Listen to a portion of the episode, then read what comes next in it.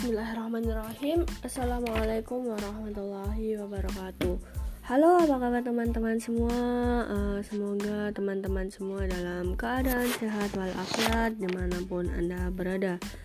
Nah teman-teman semua pada kesempatan ini Kita akan membahas materi yang cukup penting untuk dipelajari Kaitannya dengan negara hukum dan hukum administrasi negara Baiklah teman-teman semua, uh, seperti yang kita tahu bahwa negara hukum ya dalam konteks ini uh, konsep negara hukum muncul ya di belahan dunia ini.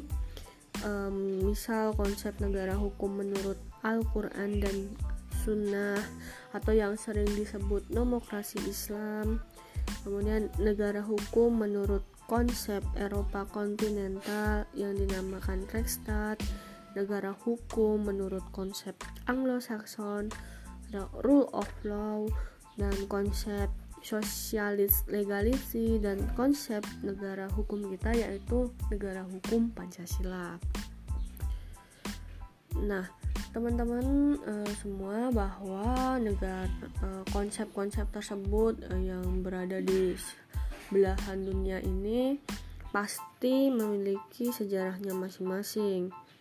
Uh, kemu um, kemudian bahwa secara embrionik gagasan negara hukum ini juga telah dikemukakan oleh Plato seorang filsuf uh, ketika ia menulis Nomoi yaitu sebagai karya tulis ketiganya yang di, dibuatnya Sementara dalam dua tulisan pertama Politika dan Politikos belum muncul istilah negara hukum.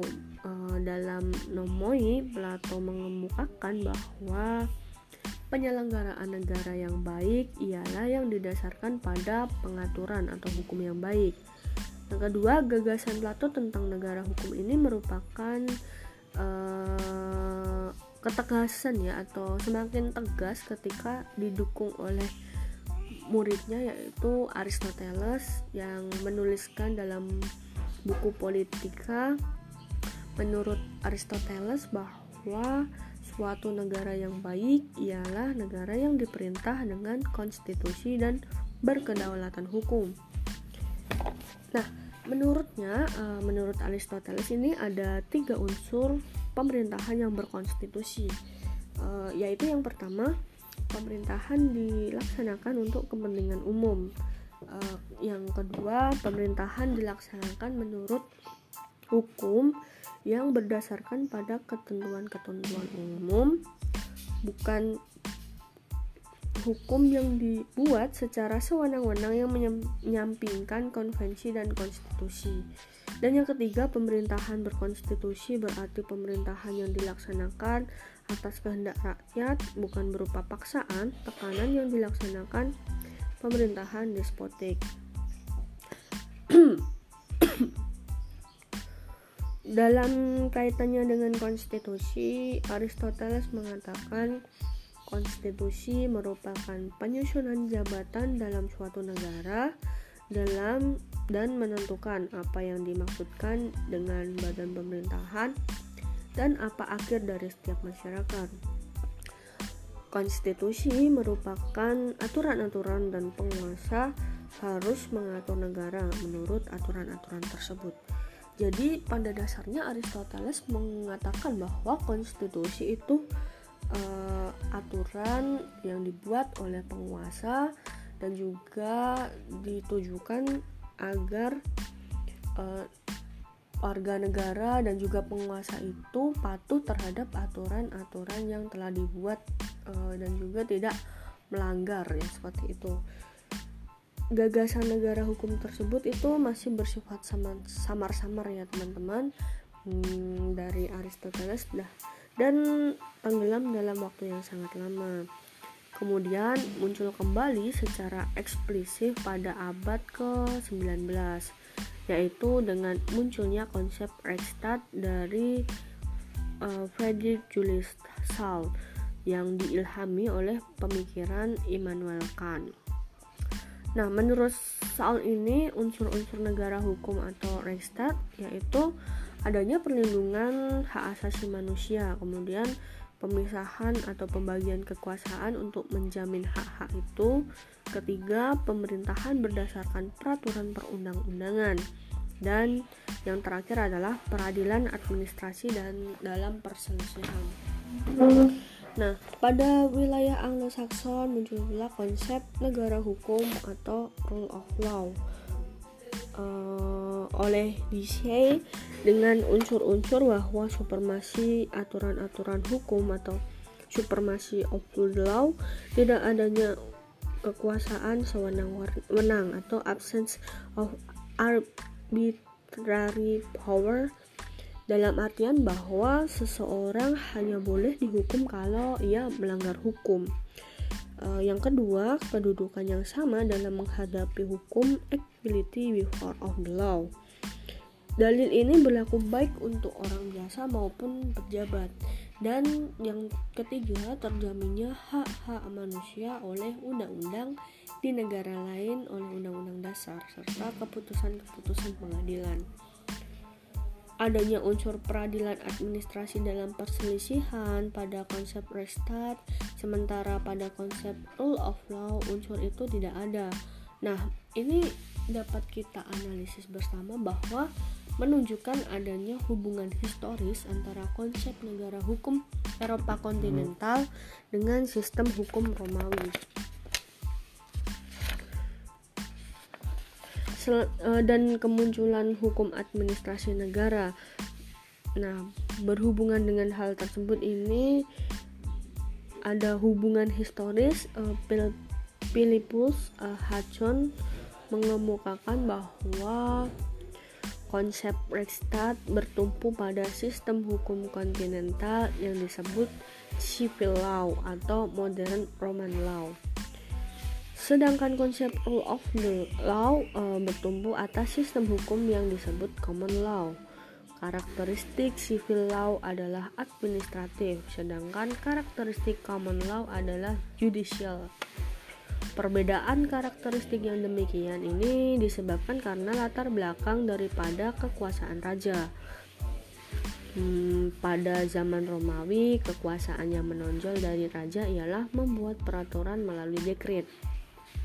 Kekuasaan itu kemudian didelegasikan kepada pejabat-pejabat administratif yang membuat pengarahan-pengarahan tertulis bagi hakim tentang bagaimana memutus suatu sengketa.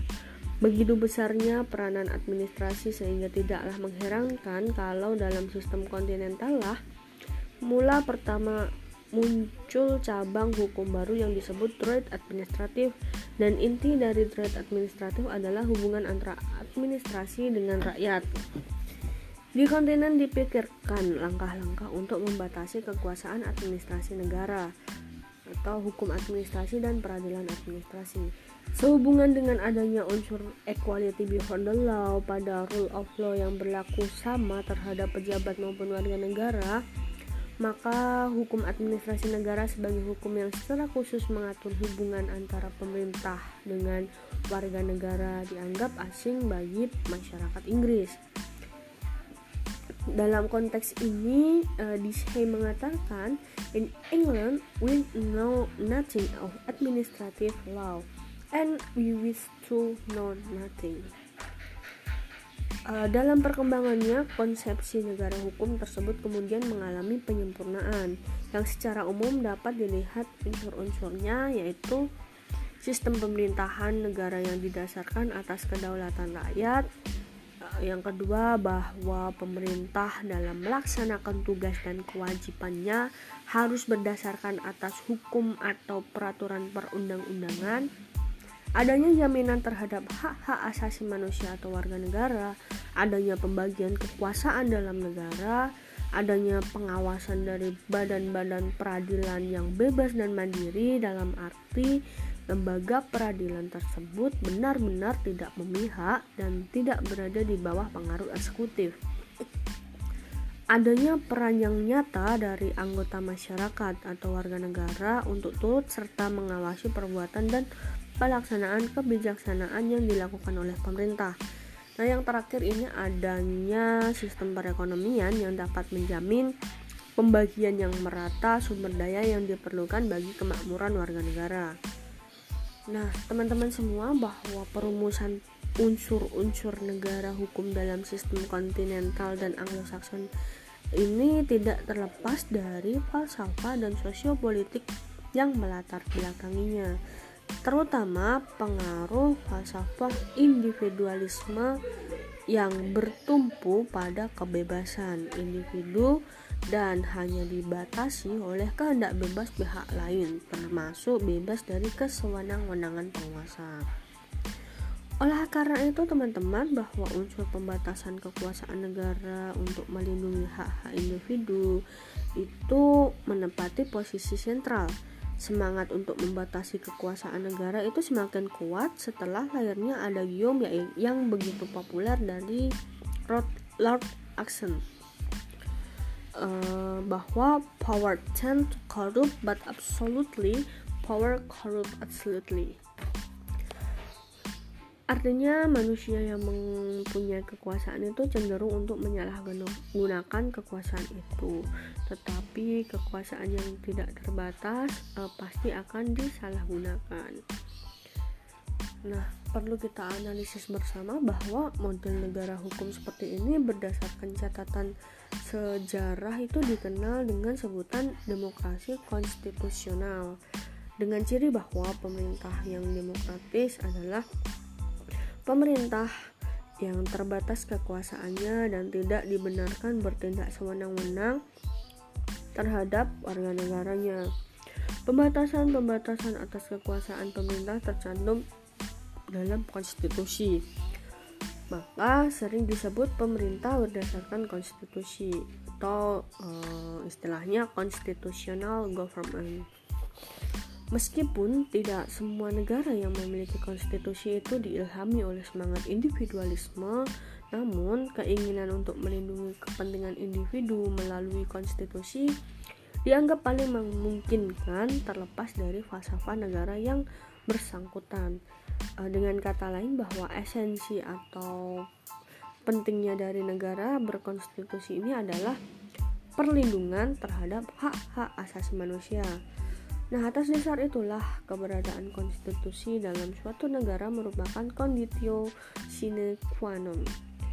Nah, menurut Sri Sumantri, uh, tidak ada suatu negara pun di dunia ini yang tidak memiliki konstitusi atau undang-undang dasar. Negara dan konstitusi merupakan dua lembaga yang tidak dapat dipisahkan satu dengan yang lain. Bila negara hukum diidentikan dengan keberadaan konstitusi dalam suatu negara, maka benar apa yang dikemukakan oleh Hamid Atamimi yang mengatakan bahwa dalam abad 20 ini hampir tidak uh, suatu negara pun yang menganggap sebagai negara modern tanpa menyebutkan dirinya negara berdasar atas hukum. Dengan demikian, uh, dalam batas-batas minimal negara hukum ini identik dengan negara yang berkonstitusi atau negara yang menjadikan konstitusi sebagai aturan main kehidupan kenegaraan, pemerintahan, dan kemasyarakatan.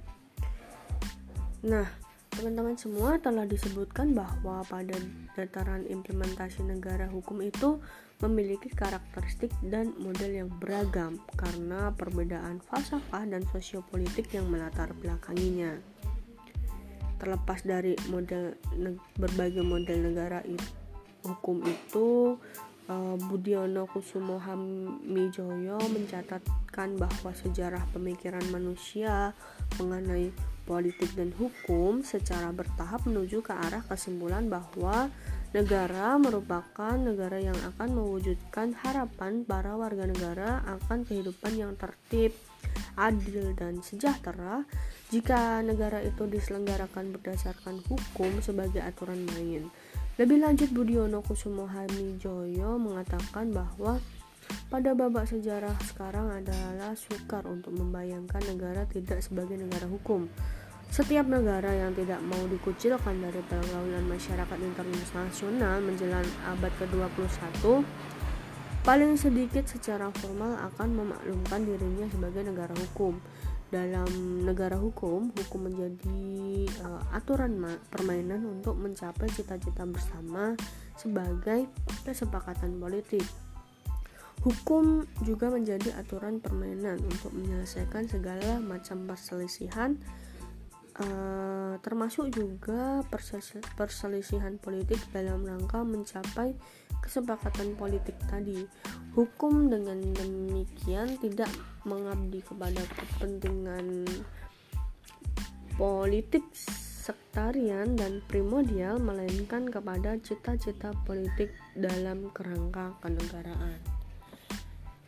Uh, baiklah teman-teman, uh, mungkin cukup sekian uh, materi yang dapat saya sampaikan. Mohon maaf jika terdapat tutur kata yang kurang berkenan. Uh, akan kita lanjutkan materi-materi berikutnya pada waktu di lain kesempatan.